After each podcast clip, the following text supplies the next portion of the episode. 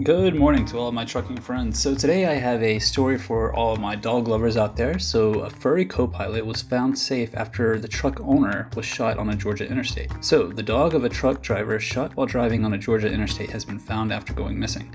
The driver, 42 year old Jason Matten, was shot on northbound Interstate 75 near the Hickory Grove overpass in Cobb County on Wednesday, February 16th.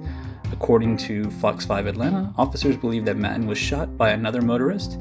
He is now in stable condition after suffering serious injuries. So thankfully he's alive. So what about the dog? Matten's dog Susie was spooked by the shooting and subsequent investigation and went missing and shortly after the incident.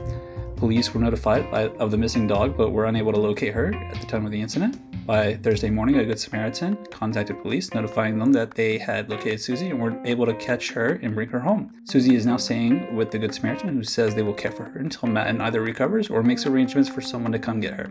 So, great story that the driver survived, and it's a great thing that this Samaritan was able to find the dog because we all know that, you know, dogs are like our family members. So, glad everybody's safe. Talk to you soon.